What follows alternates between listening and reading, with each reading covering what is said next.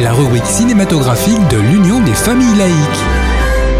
Avec Alain Defremont. Bonjour, vous êtes à l'écoute de Laïkino avec euh, Frédéric, votre serviteur. Laïkino, la chronique cinématographique de l'UFAL. Bonjour Alain. Bonjour Frédéric, bonjour à tous. Les attentats de novembre 2015 ont ressurgi au travers trois films. Oui, c'est une tâche ardue pour le cinéma de raviver ses souvenirs douloureux. Est-ce bien nécessaire? Eh bien, on peut effectivement ouvrir le débat. Mais je pense que deux de ces films apportent un témoignage qui méritait d'être porté à l'écran. Commençons alors par le troisième. À mon sens, c'est celui qui n'apporte rien. Le titre Vous n'aurez pas ma haine est tiré du livre qu'Antoine Léris a publié après la mort de sa femme tuée ce 13 novembre 2015 au Bataclan. Franchement, le livre, qui est poignant, se suffit à lui-même, tant est grande la difficulté de mettre des mots si forts en images. Alors venons-en aux deux autres. Alors c'est Revoir Paris d'Alice Vinocourt, qui relate l'histoire de Mia, victime d'un attentat dans une brasserie parisienne. Elle en sort physiquement indemne, mais ne se rappelle de cet événement que par bribes.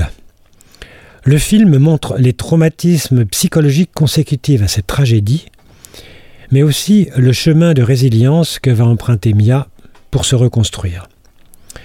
On ne voit que quelques images avant la tuerie, et la bande son prend alors le relais pour la suite. Cela reste digne et sobre, tant l'histoire qui suit est émouvante.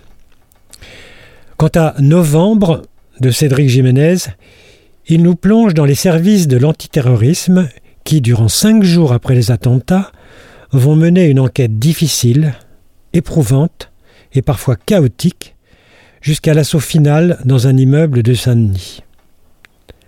Là, pas d'image des attentats. Là, encore dignité et sobriété sur cette tragédie.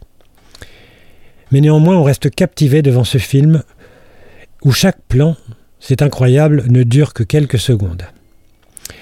De toute manière, il est toujours douloureux d'évoquer ce novembre noir. Merci Alain et à bientôt. En attendant de nous retrouver, n'oubliez pas notre émission de balado diffusion sur laicidad.ufal.org ainsi que sur notre site ufal.org. Pensez aussi que nos activités ne sont possibles que grâce à vos dons et vos adhésions. C'était Frédéric sur Laïkino. À bientôt. C'était Laïkino, la rubrique cinématographique de l'Union des familles laïques. Retrouvez toutes nos rubriques Laïkino et l'ensemble de nos balados diffusions sur lufal.org.